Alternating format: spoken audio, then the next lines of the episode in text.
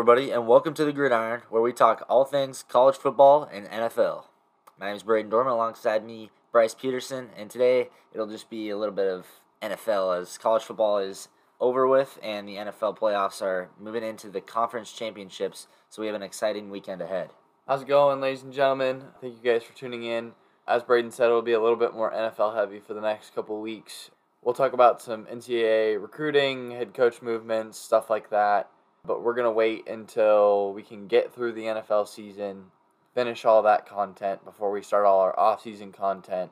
Once we get to a few breaks, there's a possibility of some of that next week as well as after the Super Bowl be on the lookout for that type of stuff. But we will continue covering NFL primarily until the NFL season is over with. Today, uh, we'll cover a recap of all the divisional games this weekend, new coaches, predictions for that type of stuff.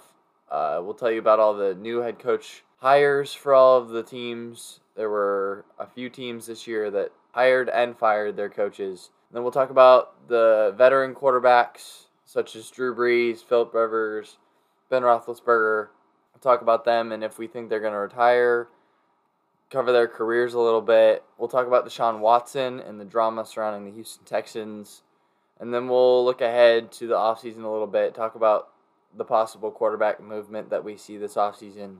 We'll give you some fun facts. Well, more me. We'll give you some fun facts as that's become my segment over the last couple weeks. And then we'll give you our game predictions for these two conference championships upcoming this weekend. All right, so let's get into those divisional games because there were some upsets, there were some, some closer games, and it all started with the Packers and the Rams on Saturday. And Aaron Rodgers just really did exactly what he needed to do to get that win. The Packers defense played well. Also, Aaron Donald didn't play much of the game. I don't really know what, what was going on with him, but he wasn't at full strength, so he was off the field for most of the game, and that allowed Aaron Rodgers to do pretty much all he wanted to. And he ended with 296 yards and two touchdowns to lead the Packers to a 32-18 win. As a Packers fan, you're you're pretty happy to see them move on to that Final Four. What do you think about this game? I thought it was a really interesting game. I was worried about the Rams defense in general. Jalen Ramsey also scared me, and he was a less game wrecker than he usually would be.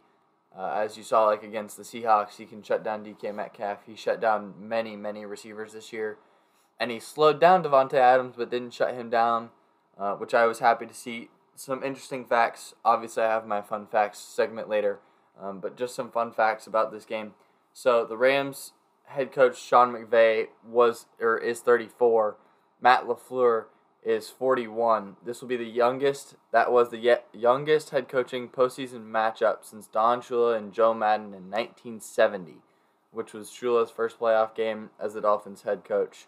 Uh, he did end up losing to Madden, but that was an interesting throwback to see that this was the youngest head coaching matchup in a while. Yeah, and it, I guess now that we think of that, the winner of this game was going to play Tom Brady now, who's older than both of those guys. So that's pretty crazy that the head coach is going to be younger than the opposite team's quarterback going into next round.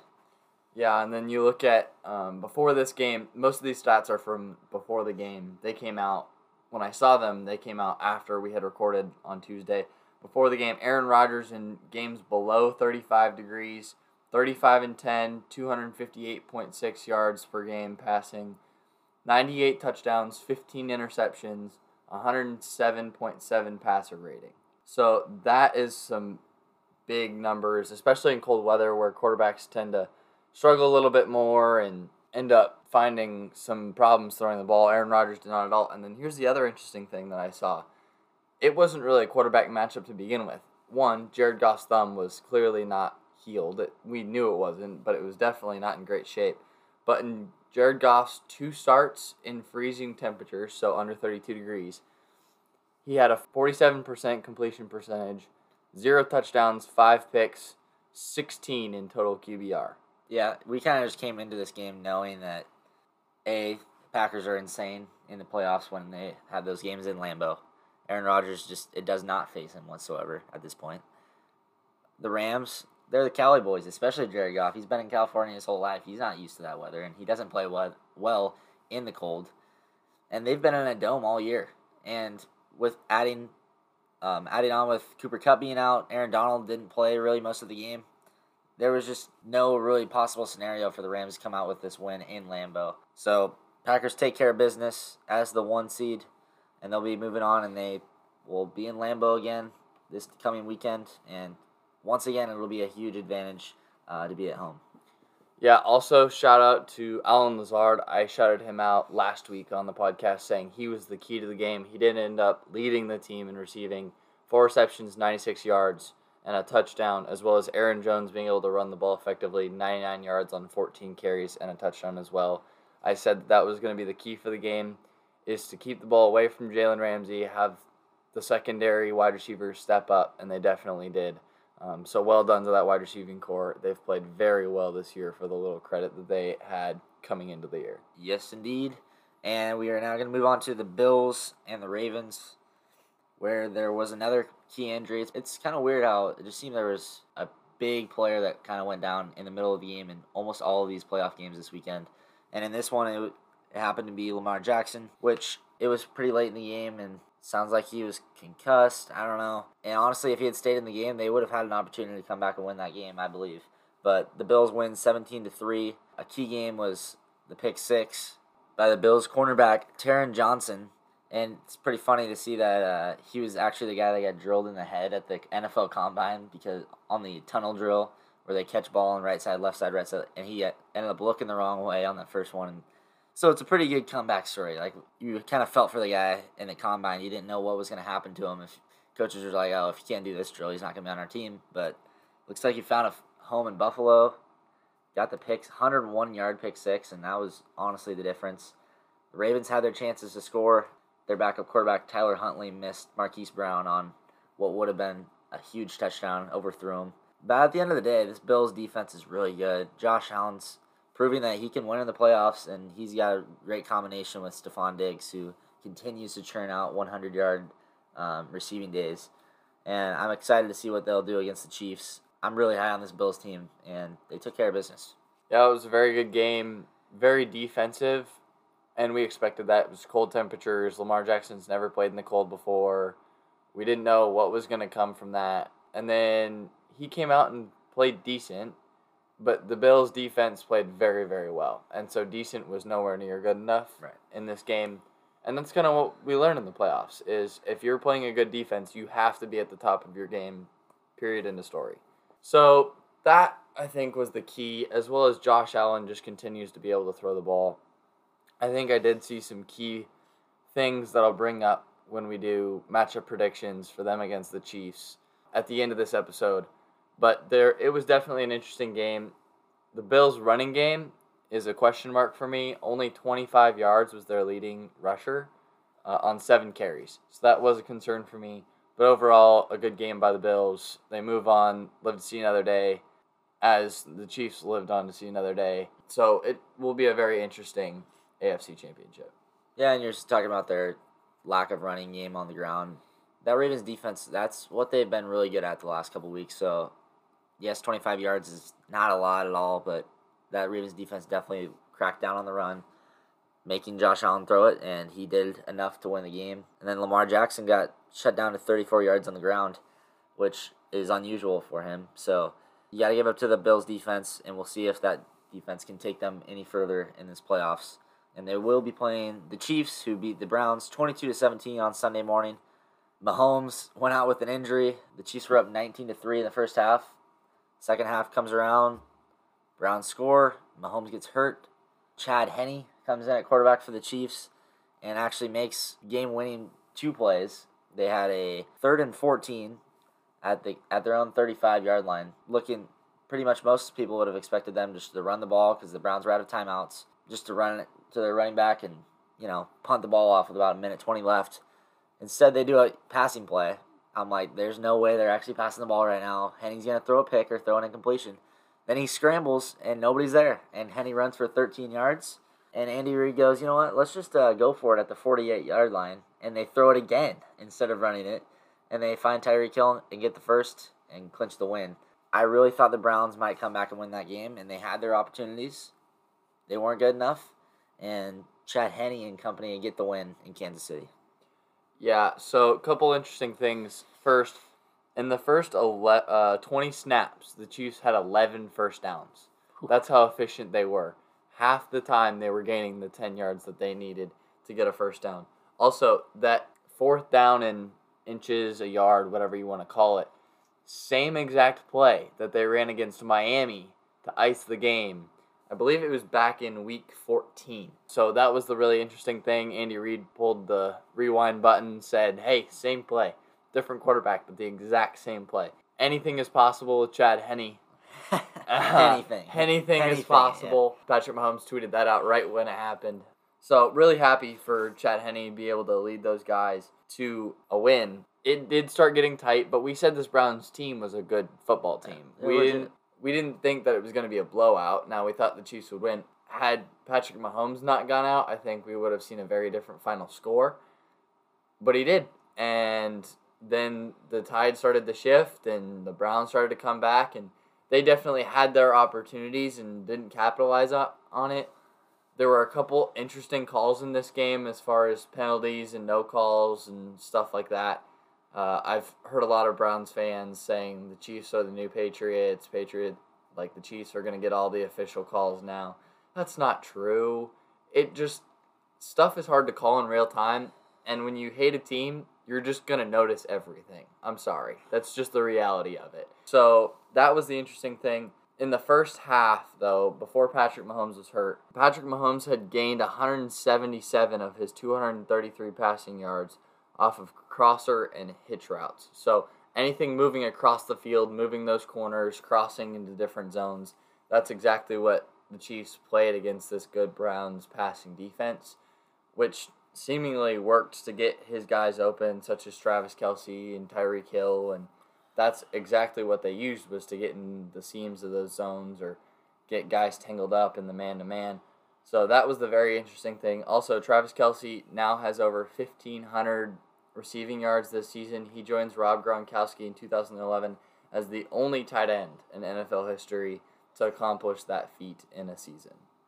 And I mean, he's not done yet. Like he's churning out 100 yard games all over the place. So we could see him possibly getting 1,600, 1,700 yards, which I wonder if a tight end has ever done that. But yeah, Tyreek Hill does his job. Eight catches, 110 yards.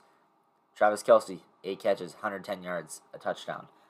If you can't stop the, those two guys, you're not going to win. And I fully expect Patrick Mahomes to be back next week. I just don't know if he's going to be at full health. I mean, something obviously was wrong where he could not come back in the game.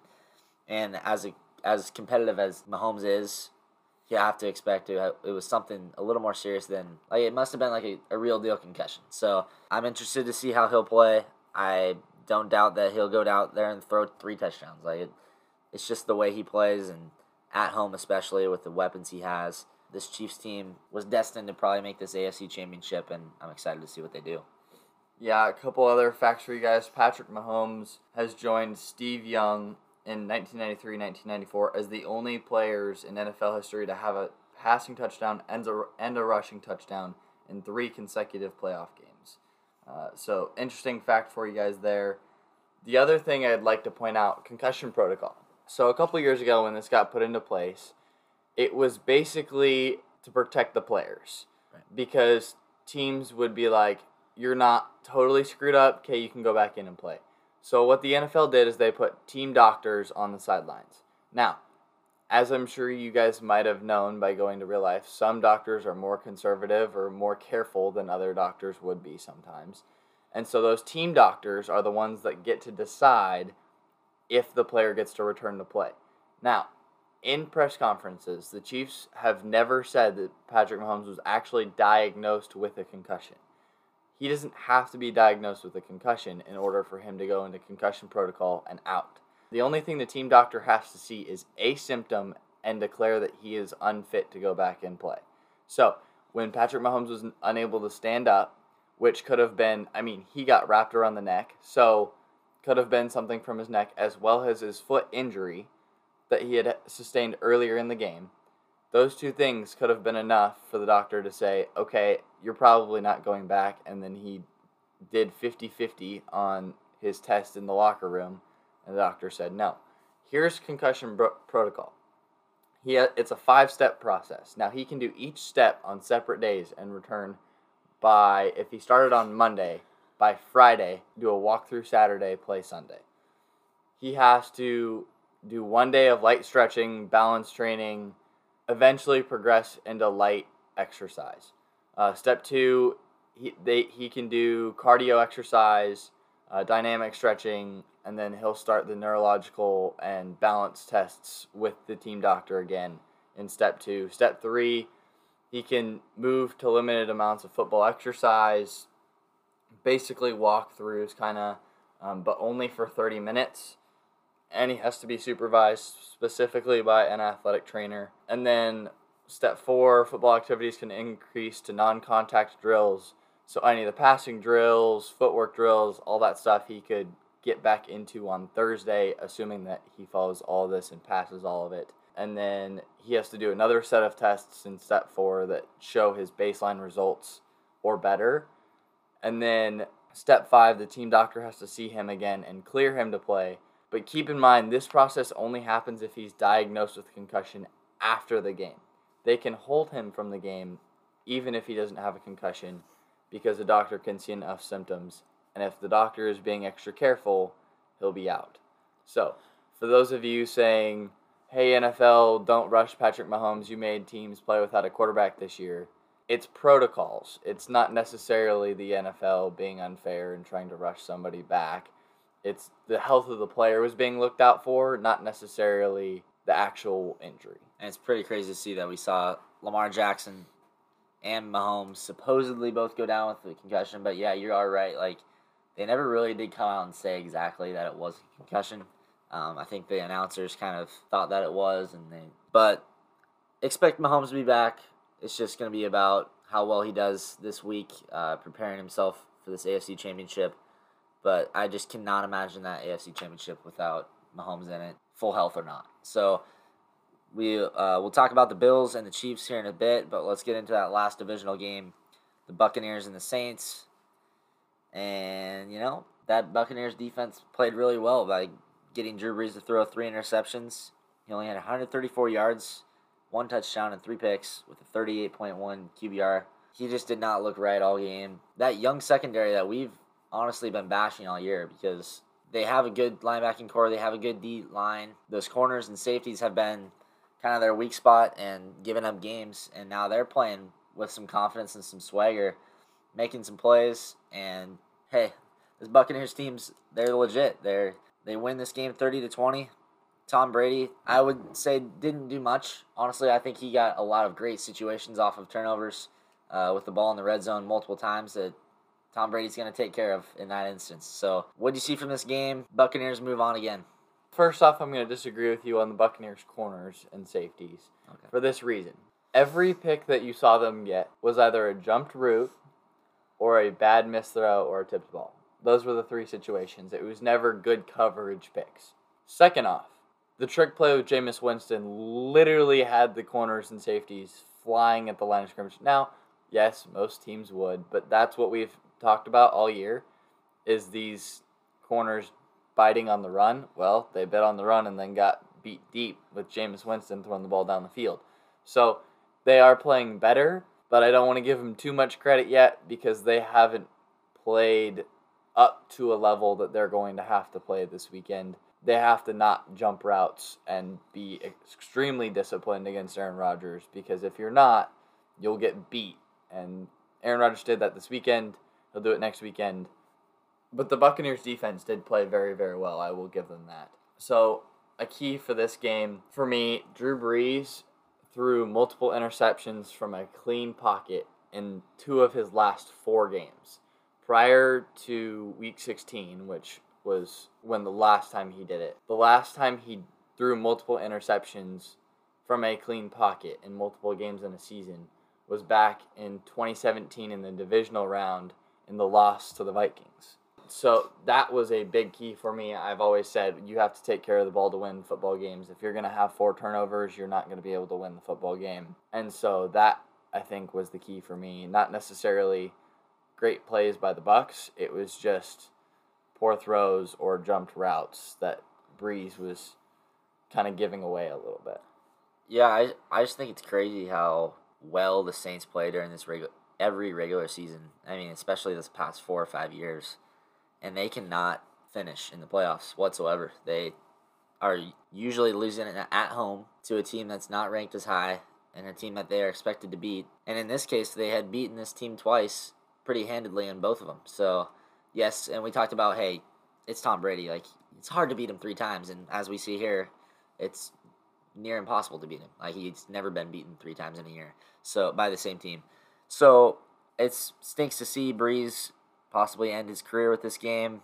Um, I'm interested to see what happens in their quarterback situation in the future. I just don't know if the Saints are ever going to be good enough to make that jump in the playoffs because you're losing a legend in Drew Brees. It's not going to get easier or better with another quarterback, in my opinion.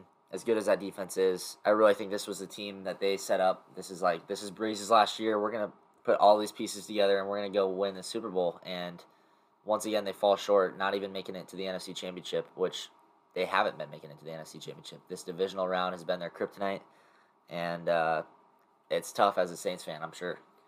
Yeah, also shout out to Michael Thomas. This dude's been injured all year. He's had injury problems for a couple years now. He came back for the last couple games because he knew it was likely Drew Brees' last year. Knows, knew, all the above. Um, and didn't want to miss out trying to be on a Super Bowl with him. These are the surgeries he's going to have to have this offseason. He has a torn deltoid, which he's going to have to get repaired. He has multiple injured ligaments in his high ankle, which are going to have to have surgery and obviously all that's going to require physical therapy but it's at least two probably three maybe four surgeries that he's going to have to go through and he didn't practice at all pretty much any week for the entire season but came back to play in the games because he knew he needed to to give Drew Brees the best shot.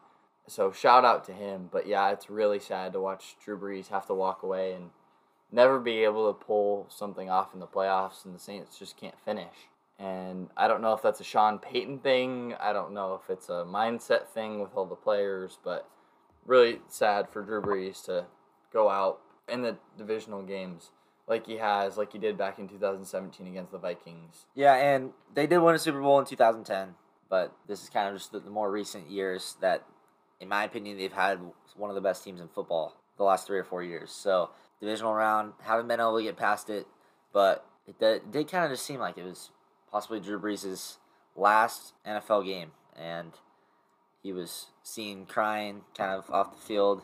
Also, seemed like he may have told Jameis Winston, "This is your team now." Stayed out on the field a long while after the game with Tom Brady and kind of talked to him, and it looked like you know, seemed like he might may be done in the NFL, which is really sad to see. As I've grown up with Drew Brees my whole career, he's been the guy my whole life. So if it is his last game, man, what a career! It's been a lot of fun to watch him. It's an inspiration. Like he's he's what six foot, and he just chucks the ball. He's the most yards in NFL history. So, I mean, let's look over his career stats: eighty thousand three hundred fifty-eight passing yards in his career, five hundred seventy-one touchdowns and two hundred forty-three picks, with a ninety-eight point seven QBR. He's a no doubt. Uh, he's gonna be a Hall of Famer uh, as soon as he possibly can be.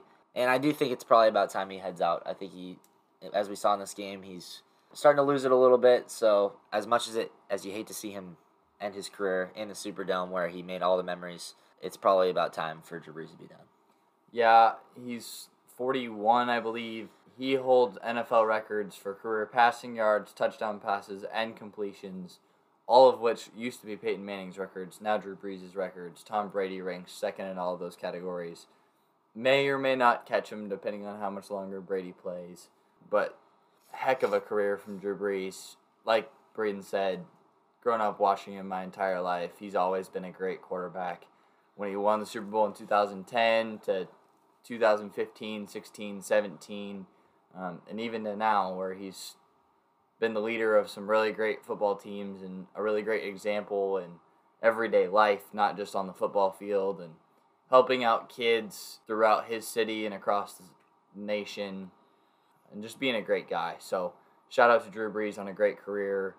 He claims he says to the media that he's going to take time just like he did last year to reconsider, figure out what he wants to do with the future. We'll see. I think it may be time for him to head out. As unfortunate as it is, I think his body has officially reached its peak and said it's time. He came back from a horrific injury this year. I don't think he wants to have to do that again next year. But heck of a career from Drew Brees. Yep, and I do think Tom Brady actually passed him in passing touchdowns, which is just insane. It's Just the stuff Brady's doing, obviously, and we can talk about that at another time. But there's some other quarterbacks that were actually in his draft class, I believe, Philip Rivers and Big Ben. If not, maybe the year a year later than him. But those are two more veteran QBs that possibly could have played in their last playoff games last week in the wild card round, and possibly their last games ever. Do you see Big Ben being heading out the door? We obviously saw him crying with his center Maurkice Pouncey, maybe signaling their last time snapping and catching that ball together. Philip Rivers, he was on a one year contract with the Colts. Obviously, I could see them re-signing him, but I just don't know if he's to come back if he's the guy of the future for the Colts. So what do you what are you seeing with those two? Do you think they're they may be heading out the door as well? As for Big Ben, I'm not sure. He's kind of a wild card to me. He always has been. I don't know that he could step away right now. I think he might have another year in him if he wants it obviously it's a personal decision for him. Does he want to have to deal with the schedule and the physical, yeah, toll on his body? I think that's more of a personal decision for him rather than a football decision. He has the roster if he wants to go try again. We'll see. It's a personal decision for him. As for Philip Rivers, I think he's done. I don't think the Colts will re sign him. I don't think they'll give him that option, and I don't know that he's willing to move his family, his gigantic family, again I think he's going to have to call it quits. He had said pretty explicitly to a couple different sources that ESPN was reporting that he was done after the playoffs. And I think that's probably a smart decision for him because from now on he'll just have one year contracts. I think it's probably just safer for him to go move his family to wherever they want to live for the next good chunk of years and be done with football and hey, maybe go coach one of his kids' football teams or go coach the local high school or something like that. For but sure. Yeah. I think he is probably done uh, with his NFL career. He's had a great one too with the Chargers, and obviously he had a great run with the Colts this year. Uh, great quarterback, fun guy. Did talk trash a lot, so those of you that are Bronco fans or Chiefs fans or Raider fans, you didn't like him a whole lot uh, because he just constantly talks trash but he was just an ultra competitive guy. So, Philip Rivers, another guy that we grew up watching, probably done for the year. Big Ben, I think he could have another year, but that'll be a personal decision that he'll have to make in the offseason. Interesting. I when I look at these two, I think they're probably both done, which is sad to see. But if I did have to pick one to stay, I would actually say it's Philip Rivers. I when I looked at those two playing this year, I would say Rivers was the better of the two. And I mean, as ugly as Rivers' throwing arm is when he throws that football, it's he still got more done. And in the playoff game when they lost to the Bills, he almost brought him back. So I think just with the injuries Big Ben is consistently getting, just the way he looks when he throws the ball, I just I think he may be done. And honestly, as I said, I think they're both going to be done. And it's going to be interesting to see what the Steelers do this offseason. I'm, I'm guessing they're going to make a big push for Deshaun Watson. That could be very interesting there's a lot of teams that I could see going for Deshaun Watson, but uh, the Steelers could be a good fit for him and something that he would like to do because they, as you said, have a good roster. But so do the Colts. So there's gonna be some really good rosters out there that are losing veteran quarterbacks, and it's gonna be about who can hit the jackpot this offseason when it comes to that QB carousel. So let's uh, get into that Deshaun Watson conversation because I would argue there's about 10 to 15 teams that could honestly, legitimately, go out and get Deshaun Watson. And yes, it's gonna it's gonna take a lot of draft picks. It's gonna take a lot of maybe the quarterback on their own roster, and it's gonna take some money because Deshaun Watson is going to be owed about thirty five million a year. But I think we could both agree that he is a top three, top five quarterback right now, and he just hasn't had the roster around him to do it. But as we just said, there's a lot of really good teams uh, with some depth that could potentially give him that team that he needs to make a run in the playoffs. So right now, if you were to give me your top spot for Deshaun Watson, where would you go? That's a really tough one. Just based off of logistics, I'm going to say Miami. And here's why Tua has not proven himself, so the Dolphins don't know what they're losing yet. The Dolphins also have, I believe it's three first round picks this year. Mm-hmm. And then I think it's two next year. I'm not 100% sure on that one, two or three. So they have the draft picks and the player to do it if they want it. That would be my most logical prediction for him. Now, where do I think he would fit best? I think he could go and fit in with Pittsburgh team if Big, Big Ben decides to head out. Indianapolis, I think he could head to, as well as one that's maybe a little bit more underrated. I don't know that they would have the finances or the picks to do it, but the New York Jets, I think he could fit in with with a new head coach, new offensive coordinator, kind of get to pick what he wants to do, run the offense the way he wants to, and really honestly pick the players that he wants to go get and try and recruit some guys and play the way he wants to play. Those would be kind of my top three desires for him to go, but logistically, I think Miami would probably be the best bet of the teams looking. I mean, just talking about this, it just gets me excited because there are so many different things that could happen. And if you were to go to one of those teams that have a top draft pick, then are they going to trade out of the pick? I mean, this draft and this offseason is, offseason is going to be very exciting. I think there could possibly be three to four quarterbacks going in the top 10 picks. There's going to be some receivers that go in that top 10. It's just going to be a lot of fun to see how everything unfolds. I was personally also going to go with Miami. I think that's the best fit. I'm rooting for him to make that trade. and I think it would be for Tua and probably the number three pick and probably another first round pick, whether it be another one this year or their top pick in 2022. And I think that's worth it for the Dolphins. I think they have a really good defense, and right now they're just kind of missing that quarterback. As much as we like Tua and we'd like to see him improve and get his opportunities, if they have a shot to get Deshaun Watson right now, why not? But since you already said Miami, let me throw out a couple more teams because there are so many other possibilities. The Carolina Panthers, that's a possibility. Bridgewater wasn't really living up to it. We could possibly have Deshaun Watson and Christian McCaffrey. That could be a lot of fun the Washington football team. I don't think Heinicke's going to be the guy, but Deshaun Watson sure could be. And they have a really good defense, as we know. And maybe they're just missing that quarterback right now.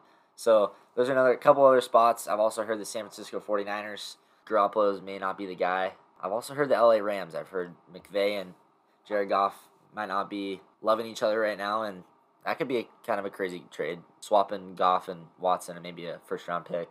As an NFC guy, NFC West guy, I do not want to see Deshaun Watson join the Rams or the Niners. We already have to deal with Kyler Murray. We already have to deal, deal with Aaron Donald and Nick Bosa, so they don't need a great quarterback either. So let's stay out of the NFC West. Stay out of the NFC in general. You can stay in the AFC, but I'm excited. There's so many different possibilities, and we'll have to see what kind of rumors are um, coming about. Yeah, moving ahead, we'll kind of go into a little bit of a quarterback carousel. Give me your top three most probable quarterbacks that are headed out after this year. All right, so the first one I'm going to go with Matthew Stafford, and it's not because he's horrible. Like he's had a great career, but I think the Lions want to move forward and find maybe rebuild again as they have been for a while. It seems like, and get a younger quarterback. And I think that is going to come through the draft. I think they're going to pick somebody here in the top ten, uh, whether that be Trey Lance, maybe Mac Jones, maybe Zach Wilson drops that far. And then the next one I'm going to go with is Matt Ryan. I just think the Falcons are also going to draft a, a top 10 pick, uh, top 10 quarterback this year. I think they have the fourth pick in the draft. I mean, potentially Justin Fields could be sitting there at number four. And I would not pass on him if I were the Falcons. Matt Ryan is throwing for a lot of yards, but he's not getting wins, and he's throwing a lot of picks, and he can't finish in the red zone. It'll be interesting to see if Matt Ryan gets another opportunity, but I do think he's heading out of that, heading out of Atlanta and then, whew, my last one. There's a couple different spots I could go here. But I, I'm actually going to say Jimmy Garoppolo in San Francisco. I think they're going to make a change. And honestly, it could be like a Stafford going to San Francisco or a Matt Ryan going to San Francisco. Maybe just trying to switch it up. But I just don't think Garoppolo is the real deal. And uh, I think they could possibly change up in San Fran. For my three, first I'm going to go probably Matt Ryan. I think he's going to kind of turn into a Philip Rivers type guy now, just like Philip Rivers did this year. I think he might go and sign a one year contract with a team that thinks they might have a shot. So Pittsburgh Steelers are a possibility there. Carolina, probably not, but a possibility. 49ers, a possibility. I think he could be a Philip Rivers type guy where a team is like, we need a veteran quarterback to come in, lead.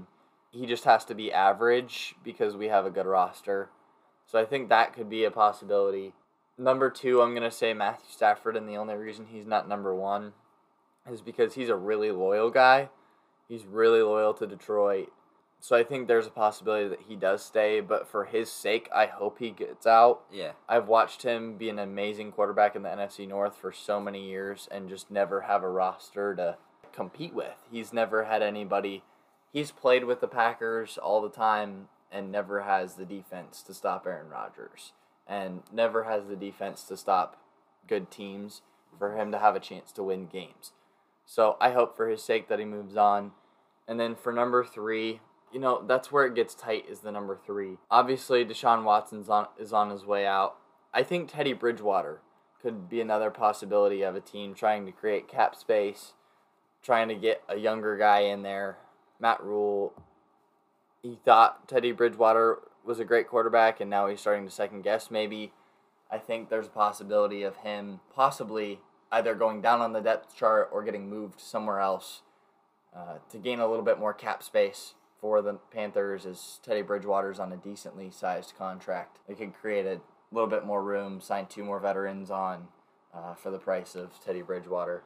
That is an interesting thing about Jared Goff, though. We'll see if that's just a off season, uh, end of season frustration piece, or if it's a Carson Wentz type area where maybe Jared Goff is starting to go down a little bit because his offensive line isn't as good as the first couple years he was in the NFL and his system isn't the same as it was when he went and played the Patriots in the Super Bowl. Mm.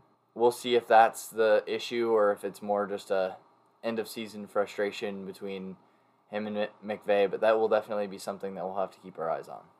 Yeah, and I think it's funny how we've seen in the past when Tom Brady was in the AFC East. Brady was just the guy. He was on the Patriots, he's on the Patriots, on the Patriots. And then the Dolphins, Jets, and the Bills were just different quarterback, different quarterback, different quarterback. And now that we talk about this quarterback carousel, he's looking like the only solid quarterback in the NFC South now. And yes, he's probably gonna retire here in two or three years, but I mean, hey, he might just play until fifty. Like, who are we kidding? Like, the guy just doesn't seem to age. But we look at the Saints, we think Brees is out. We look at Bridgewater, and there's a possibility he he could be traded, or they could draft somebody and we think Matt Ryan's heading out. So it's kind of crazy how that Tom Brady effect is going into place. And yes, it kind of helps that these NFC South quarterbacks are getting older and they're retiring, and so it is a little different situation. But Tom Brady effect, man, there he's once again just going to go down and own another division until he retires. Because I do think the Saints may drop back a little bit without Drew Brees, but it's it's gonna be so fun to see because I mean, after talking about all those different possibilities of quarterbacks and moving on, maybe half the league has a solid quarterback right now. Like, there's only so many teams you're like, yeah, he's their guy. He's going to be their guy for the next five, ten years. The other half of the league is who the heck knows who's going to be our quarterback next year. And for some teams, they're probably hoping, you know, we're to go draft a top guy here in this top 10. Some guys are like, let's go get Deshaun Watson. Let's go get a Matt Ryan and let's go make a playoff run. So I'm excited to see what happens. For sure. And then now we'll move into a little bit of the coaching carousel for you guys. A bunch of teams have announced that they've hired head coaches. Jacksonville Jaguars hire old Ohio State and Florida head coach Urban Meyer. He has compiled a coaching staff of a mix of his old college coaches and former NFL head coaches as coordinators. That will be his staff. The Jets hired Robert Saleh. I've heard it pronounced a lot of different ways on TV, so who really knows? Yeah. Atlanta Falcons hire Arthur Smith, Titans offensive coordinator. If you don't know who Arthur Smith was, he was announced on January 16th that he was going to be the head coach. And then finally, the LA Chargers hire Brandon Staley, Rams defensive coordinator. He was pretty much announced that they hired him right after the Rams lost. The Chargers were wasting zero time, knew exactly what they wanted. And as soon as the Rams were done, they said, Come on over to this side of LA. Uh, yeah. we're ready for you. So, guys that are still on the lookout for head coaches, Houston Texans are on the lookout still. Eric Bieniemy was interviewed. Joe Brady was interviewed. Jim Caldwell also was interviewed, former Lions and Colts head coach. Matt Eberflus, Leslie Frazier, they've had a lot of different guys come in and out and be interviewed for this job, but clearly they're working on the Deshaun Watson drama as Yeah. well. It kind of seems like that Texans job, which I've also seen reports of. Nobody really. It's like the least desirable coaching position right now, and with Deshaun Watson wanting out, J.J. Watt's probably gonna find a way to get out of Houston. Locker room problems, not just not a great future ahead as Bill O'Brien gave away their better players and didn't get much back for them. So it's not like they have a lot of draft picks necessarily coming in. They lost their number three draft pick actually, so they don't even have that this year. So it is the least desirable pick for head coaches this year. But I wouldn't be surprised to see Eric Bieniemy try to do something. And I think the only shot that Watson stays, which it doesn't look like there even really is a shot at this point, is if Bieniemy were to be signed, just because he's such an offensive mind from the Chiefs. Eric Bieniemy being the offensive coordinator for the Chiefs, if anybody did not know. Also, we have the Lions. It looks like they're very close to hiring the tight ends coach for the Saints, Dan Campbell. Now that the Saints are out, they can make that hire if and whenever they choose. And it seems like that's going to happen. So we will have to see what happens in Detroit. All right, so let's get into our next segment where Bryce hits us with some fun facts that we just never would have expected to hear. I'm, I'm loving this segment because it's just stuff that I had never heard before usually. Ladies and gentlemen, welcome. It is my favorite segment of the day. This is what I enjoy. I look throughout the week trying to find fun facts to tell you guys. Uh, so I'll hit you guys up with a couple fun ones, as well as I've had some spread out with my game predictions and, and analyzing games uh, from this past weekend. So we'll jump right into it. First, Aaron Rodgers. Aaron Rodgers. I know. Aaron That's what I'm starting out with. Reigning MVP. Aaron Rodgers was the most efficient quarterback on difficult passes this season. So this is by Next Gen Stats.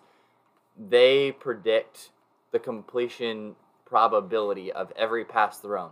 So a difficult pass is the requirement is under a 50% completion probability.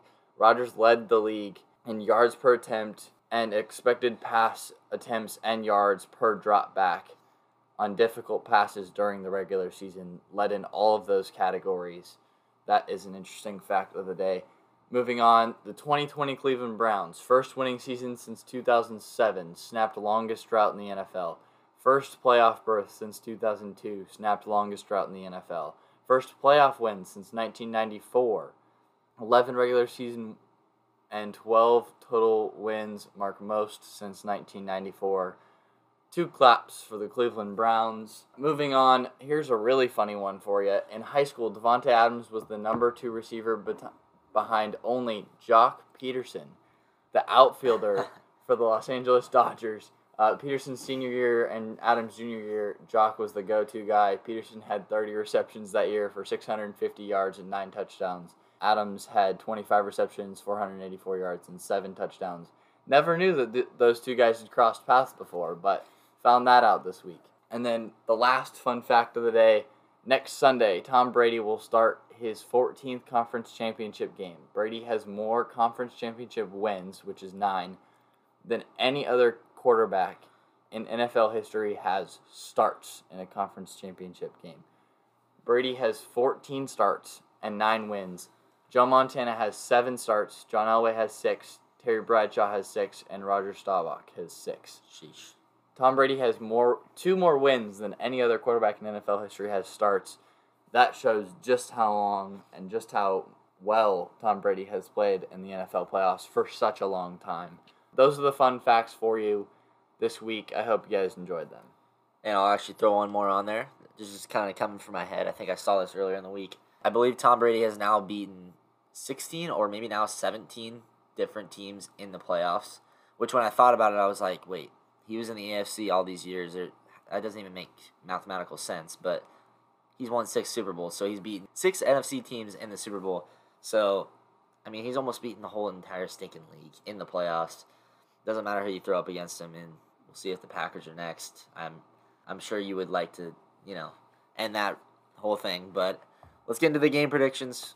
Two games left. NFC Championship at one o'clock on Sunday, our time, and the Bills and the Chiefs uh, at 4:40 in the AFC Championship. We'll start off with that Bucs Packers game. What do you expect to happen, and uh, who's your winner? I think it's going to be close. I do have a couple keys for the games for you guys, so bear with me as I go on a little bit of a rant here. So, we saw success with the Saints defense shutting down Mike Evans for the first time, maybe ever, in the red zone and throughout an entire game. Here's the interesting part. So, since 2016, no player has been targeted more times in the end zone than Mike Evans. Lattimore had him shadowed on 80% of his routes in the red zone. Over the entire game, Mike Evans had one reception for a three yard touchdown. That is it. Evans was only averaging 0.4 yards of separation between him and Marshon Lattimore. So the key to the game is get Jaire Alexander, the Packers' best corner, one on one in press coverage against Mike Evans.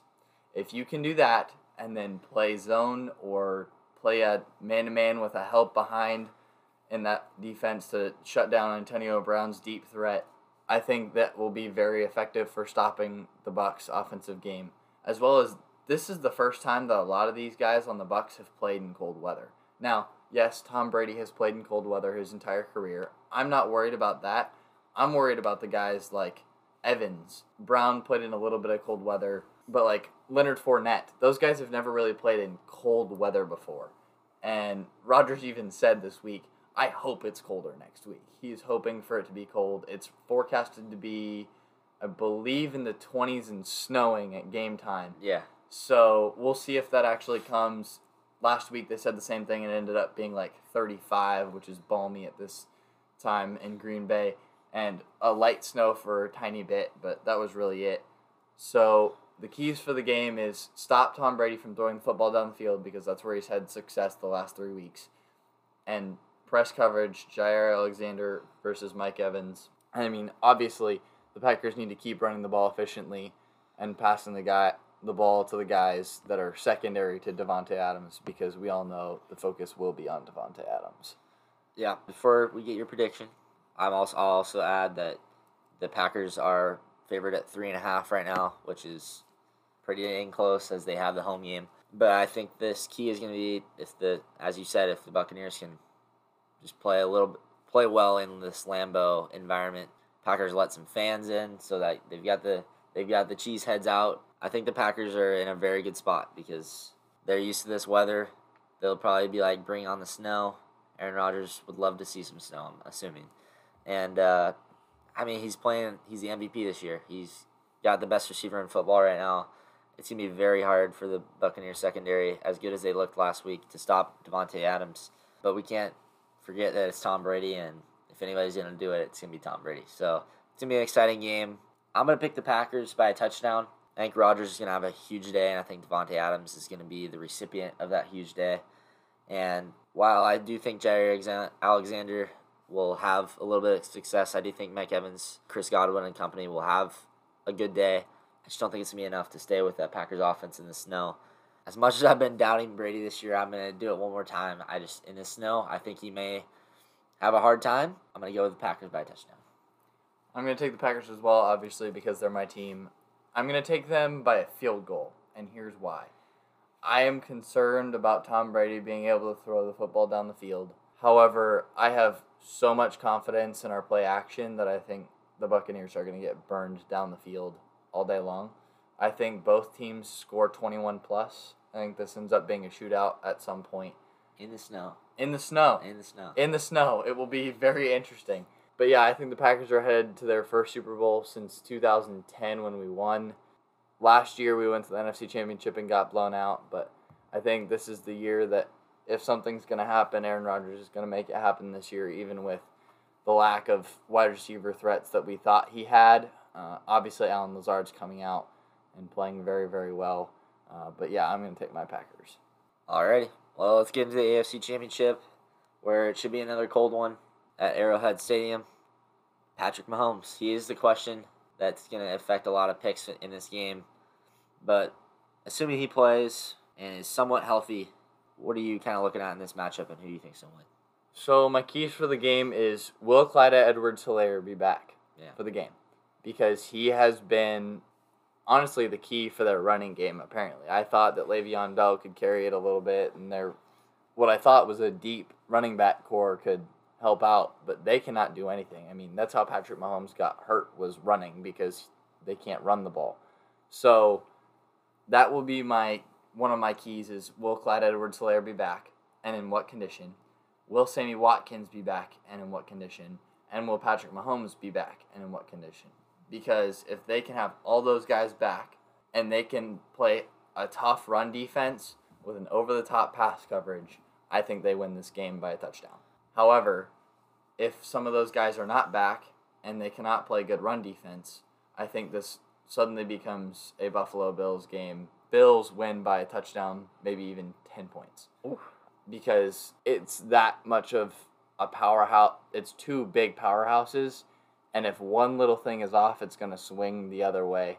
I'm going to take the Chiefs. I'm going to take them by a touchdown. However, those are the keys is will those three guys be back and healthy and can the Chiefs play run defense with an over the top pass coverage this week? Yeah, as you kind of thought in the other game, I believe this game will be within a field goal. I think these two teams, honestly, are the two best teams in football. And I know you might not like that one, but I think these are the two best teams in football, um, just top to bottom. I really like that Bills defense, man. They've been playing really well. And if anybody's going to stop Mahomes out of these last four teams, I think it's going to be the Bills. So, for the NFL's sake, if they don't want to see the Chiefs win another Super Bowl, I think they need the Bills to win this game because I don't know if the Packers or the Buccaneers defense can stop Mahomes. So, with that being said, I actually do think the Bills are going to win this game.